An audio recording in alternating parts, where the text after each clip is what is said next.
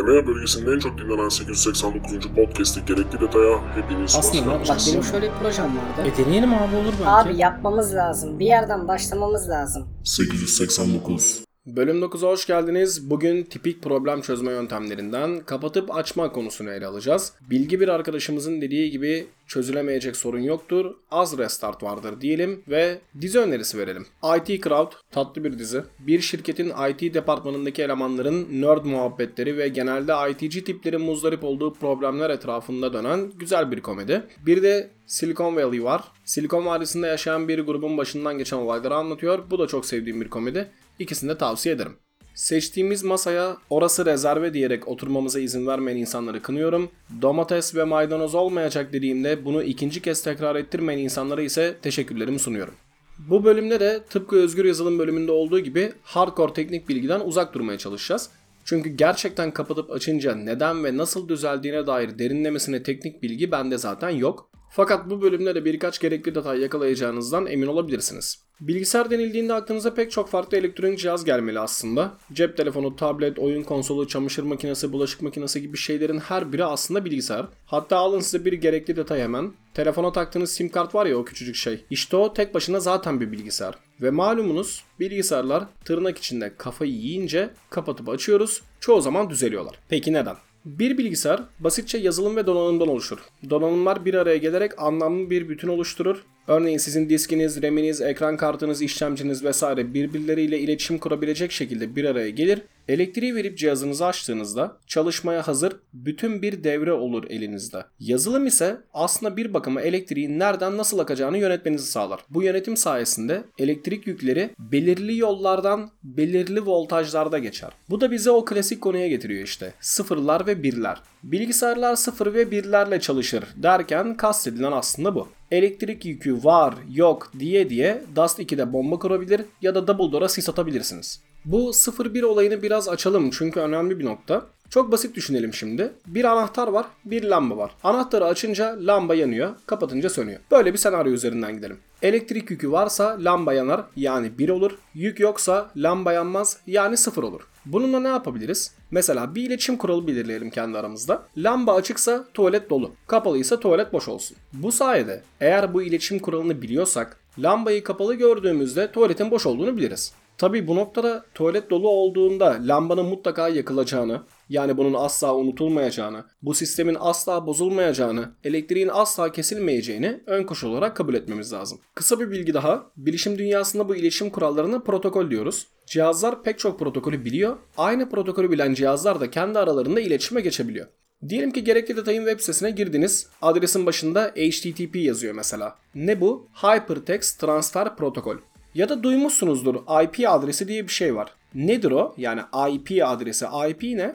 İnternet protokol. Sizin bilgisayarınızda size bu sitenin içeriğini gösteren bilgisayar da bunları ve ihtiyaç duyulan diğer protokolleri biliyor. O yüzden siz rahatlıkla bana bu sitenin içeriğini göster talebi gönderiyorsunuz. Karşınızdaki bilgisayarda tamam olur diyor ve siz bu siteyi rahatlıkla ziyaret edebiliyorsunuz. Ne var şimdi elimizde? Açık ve kapalı. 1 ve 0. İki farklı durum. Bu iki duruma göre iki farklı sonuca varabiliyoruz. Bilgisayarlar binary sistemle ya da başka bir deyişle ikili sistemle çalışır falan gibi şeyler duyduysanız o da bu işte. Elektriğin varlığı ve yokluğu ile iki durum belirtebiliyoruz. Bu bilgisayardaki en küçük veri birimini gösteriyor bize. Yani bir biti ifade ediyor. Normal şartlar altında 8 bit 1 byte, 1024 byte 1 kilobyte, 1024 kilobyte 1 megabyte yapıyor falan işte. Duydunuz bu kavramları daha önceden. Değiştirelim durumu şimdi. Yeni bir lamba ve yeni bir anahtar daha ekleyelim. Kaç farklı durum olabilir? Birinci lamba açık veya kapalı olabilir. İkinci lamba da açık veya kapalı olabilir. Toplamda 4 farklı durum oluşturabiliriz böylelikle. 00, 01, 10 ve 11. Bak sisteme yeni bir bit eklediğimizde 4 farklı durumu ifade edebilir hale geldik. Ne diyelim? Mesela lambalar kapalıysa tuvalet boş. Birinci lamba açıksa içeride bir kadın var. İkinci lamba açıksa içeride bir erkek var. İki lamba birden açıksa tuvalette temizlik görevlisi var ve şu an kullanamazsınız. Al sana 4 farklı durum. Ortama 3. biti de eklersek 2 üzeri 3 yani 8 farklı durumu ifade edebilir hale geliriz. RGB diye bir şey duydunuz mu? Red, green, blue. Böyle 3 tane sayı bir araya geliyor bir renk oluşuyor falan. Aynı mantık. Kırmızının 256 farklı tonu var elinde. 0 ile 255 arasında değer alıyor. Aynı şey yeşil ve mavi için de geçerli. Bunlar da malumunuz ana renkler. Ve bunları karıştırınca tüm renkleri ifade edebiliyorsunuz. Peki 2 üzeri kaç 256 yapar? 8. Kırmızı tonu ifade etmek için 8 bitimiz var. Yeşil ve mavi için de 8'er bitimiz var. Toplam 24 bit. Önceden Windows XP zamanlarında falan Paint'te uğraştınız mı hiç? Paint, BMP uzantılı olarak kaydederdi varsayılan olarak. Açıklamasında da 24 bit eşlem resmi yazardı. Al sana 24 bit işte 3 kere 8 24. Gerekli detay. Özetle bitin olayı bu. En küçük veri birimi. Ne kadar çok bitiniz olursa o kadar çok veriyi ifade edebilirsiniz. Donanımlardan da kısaca bahsedelim. John von Neumann ve ekibi tarafından 1945'te bir mimari tanımı yapılıyor. Bu tanıma göre bir bilgisayarın tasarımında kabaca şunlar olmalı. Bir işlemci ve bunun içinde işlemden ve kontrolden sorumlu üniteler, verileri ve talimatları içeren bir bellek, harici bir depolama aygıtı, girdi ve çıktı mekanizmaları. CPU yani işlemci özetle toplama, çıkarma, çarpma, bölme işlemlerini yapar ve karar mekanizmalarını çalıştırır. RAM yani bellek az önce de belirttiğimiz gibi işlemlerle ilgili bilgileri ve programın çalışan kısmını tutar. Talimatlardan kasıt buydu. Harici depolama sizin diskiniz, verilerinizi sakladığınız yer. Girdi çıktı mekanizmaları da bilgisayarla iletişime geçebilmenizi sağlıyor. Tabii bu mimariyi böyle anlatıp geçiyorum ama aman diyeyim çok detaylı bir konu bu. Ben anlatamam bilmiyorum. Peki diyelim ki bir program yapacağız. Ekrana gerekli detay yazsın. Bu kadar. Tek işi bu olacak. Şimdi bunu çoluk çocuk falan herkes yapıyor. Bunda bir numara yok. Peki nasıl yapıyor? Mesela çift tıkladık bu programa ve çalıştırdık. Diskten nasıl okundu? Onu da geçtim. Diske ilk başta nasıl yazıldı ki zaten? Peki yazılan kodu işlemciye kim gönderdi? Nasıl gönderdi? Gerekli detay yazısını RAM'e kim nasıl yazdı? Neresine yazdı? Görüntü ekrana nasıl çizildi? Bunlar çok önemli konular aslında. Bir de şunu düşünün. Bin bir çeşit işlemci var. RAM var, disk var. Farklı modellerin bir araya gelmesiyle milyonlarca kombinasyon oluşturabilir. O program nasıl oluyor da bunların hepsinde çalışıyor? Her elektronik devrede tek tek çalışacak şekilde nasıl yazdılar bu programı? Böyle bir şey yapılmadı belli ki. Burada da yardımımıza işletim sistemi koşuyor. Günümüzde yazılımlar donanıma göre yazılmaz. İşletim sistemine göre yazılır. İşletim sistemi de çok derin bir konu ama klasik tanımıyla geçeceğim.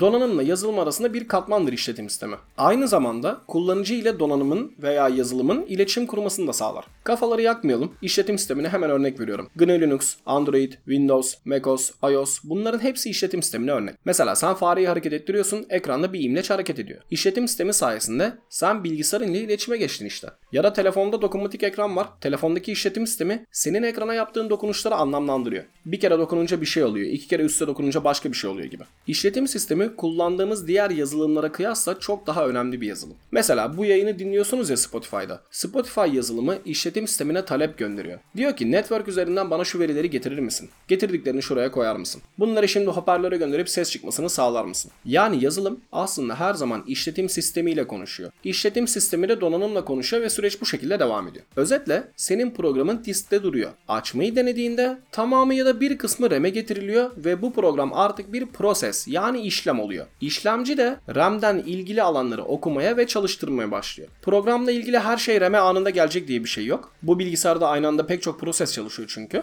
Bu kaynakların dengeli dağıtılması lazım. Bununla ilgili güzel bir örnek verelim hemen. Mesela bir oyun oynuyorsun. Bölüm bitiyor. Bir sonraki bölüme geçerken loading yazısı görüyorsun. İşte yükleniyor diyor. Ekranda bir ikon dönüyor falan. Ne yüklüyor bu? Oyun zaten yüklü değil mi? Yüklü tabii ama diskinizde yüklü. Şimdi ikinci bölümle ilgili veriler gerek RAM'e gerekse ekran kartının belleğine getiriliyor. İşlemci bunları okuyup çalıştırmaya başlıyor. Sen de bekliyorsun o sırada her şeyin hazır hale getirilmesini. Elimden geldiğince özetlemeye çalıştım bu kısmı. Ancak şunu rahatlıkla söyleyebilirim. Değil üniversitede bir dönem bir ömür üzerinde çalışılabilecek konular bunlar. İşte bu yapıdan dolayı siz Android için ve iOS için ayrı ayrı uygulama indiriyorsunuz. Birinde çalışan diğerinde çalışmıyor. Yani tutup iPhone'unuza Spotify'ın Android versiyonunu pat diye koyup çalıştıramazsınız. iOS'a özel sürümünü indirmeniz lazım. Ya da mesela bir PlayStation oyun diskini alıp Xbox'a taktığınızda çalışmaz. İşletim sistemleri farklı çünkü. Ama ne gibi bir kolaylığımız oldu? Sen artık kendi telefonuna ya da bilgisayarına özel bir yazılım aramıyorsun. Bakıyorsun işletim sistemine. Ben ne kullanıyorum? Linux. E, tamam Linux için Spotify indirip kuruyorum o zaman. Bitti. Bilgisayarımın markası ne, modeli ne, içinde nasıl bir işlemci var, hangi RAM var bunların hiçbiri umurumda değil. Buraya kadar bir şeyler anlaşılmıştır umarım. Bu kısmı biraz uzun tuttum çünkü mevzunun devamını bunun üzerine inşa edeceğiz. Şimdi elimizde çalışan bir bilgisayar var. Birincisi bu bilgisayarın işletim sistemi de çalışıyor. Bundan eminiz. Yoksa zaten bilgisayarı kullanamazdık. Windows'un mavi ekranını düşünün. Ya da mesela bir şey oluyor. Bir anda masa bütün ikonlar kayboluyor. Fare ya da klavye çalışmamaya başlıyor. Burada belli ki işletim sistemi bir sorunla karşılaşmış. Sistem artık doğru çalışamaz hale gelmiş. Bazı durumlarda sıkıntılı bileşeni bulup yeniden başlatırsınız. Sorun çözülür. Bazı durumlarda bulamazsınız. Hatta bazı durumlarda yeniden başlatmanıza bile imkan kalmaz. Ne oluyor mesela telefonunuzda? Bir uygulama donup kalıyor. Sonra sistem size bir uyarı çıkarıyor. Bilmem ne uygulaması yanıt vermedi, bekle, işlemi sonlandır vesaire. Bak işte, işletim sistemin sorunlu parçayı bulmuş. Bu program çalışamadı, olmadı bu iş. Bekleyelim yoksa öldüreyim mi diyor size. Kapat gitsin diyorsunuz. Süreç sonlanıyor.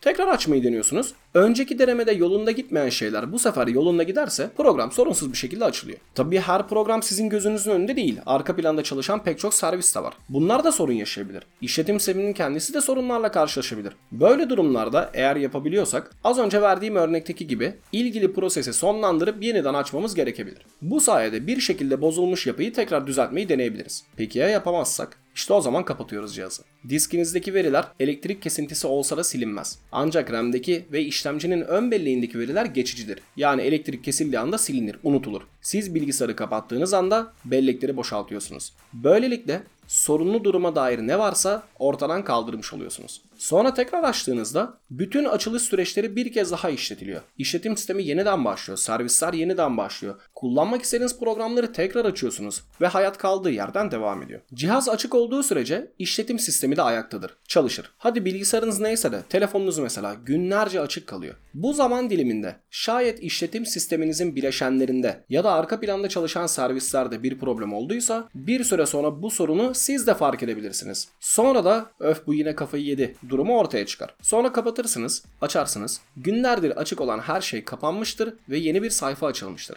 Şayet bu sorunları tetikleyen kalıcı değişiklikler olduysa diskinizde işte o zaman ne yaparsınız? Format atarsınız. Yani bütün sisteminizi ayakta tutan işletim sisteminizi baştan kurarsınız. Ya da mesela telefonunuzda böyle bir durum yaşadıysanız fabrika ayarlarına geri döndürürsünüz. İşletim sistemini ilk haline geri çekmek istersiniz. Gerçek hayatta da böyle aslında. Her gece uyuyoruz mesela. Bir hastalığımız, rahatsızlığımız varsa daha çok uyuyoruz. Eminim ki şu duruma daha önce düşmüşsünüzdür. Ben pek iyi değilim, uyumam lazım. Uzun bir uykudan sonra uyanırsınız ve kendinizi çok daha iyi hissedersiniz. Sistem kapatılır, tükettiğiniz kaynaklar sizden alınır. Duyu organlarınız işlevlerini büyük ölçüde kaybeder. Hiçbir şey yemez içmezsiniz. Vücut kendini toparlar ve yeniden başlar. Ancak tedavi gerektiren bir durumunuz varsa uyuyup uyanarak düzeltemezsiniz. Yani sizin anlayacağınız söz konusu bilgisayarınız ise bir kapatıp açmayı deneyin düzelebilir. Şayet kendi sağlığınız söz konusuysa tedbiri elden bırakmamak gerekir. Gelecek cuma saat 19.28'de tekrar görüşmek dileğiyle hoşçakalın.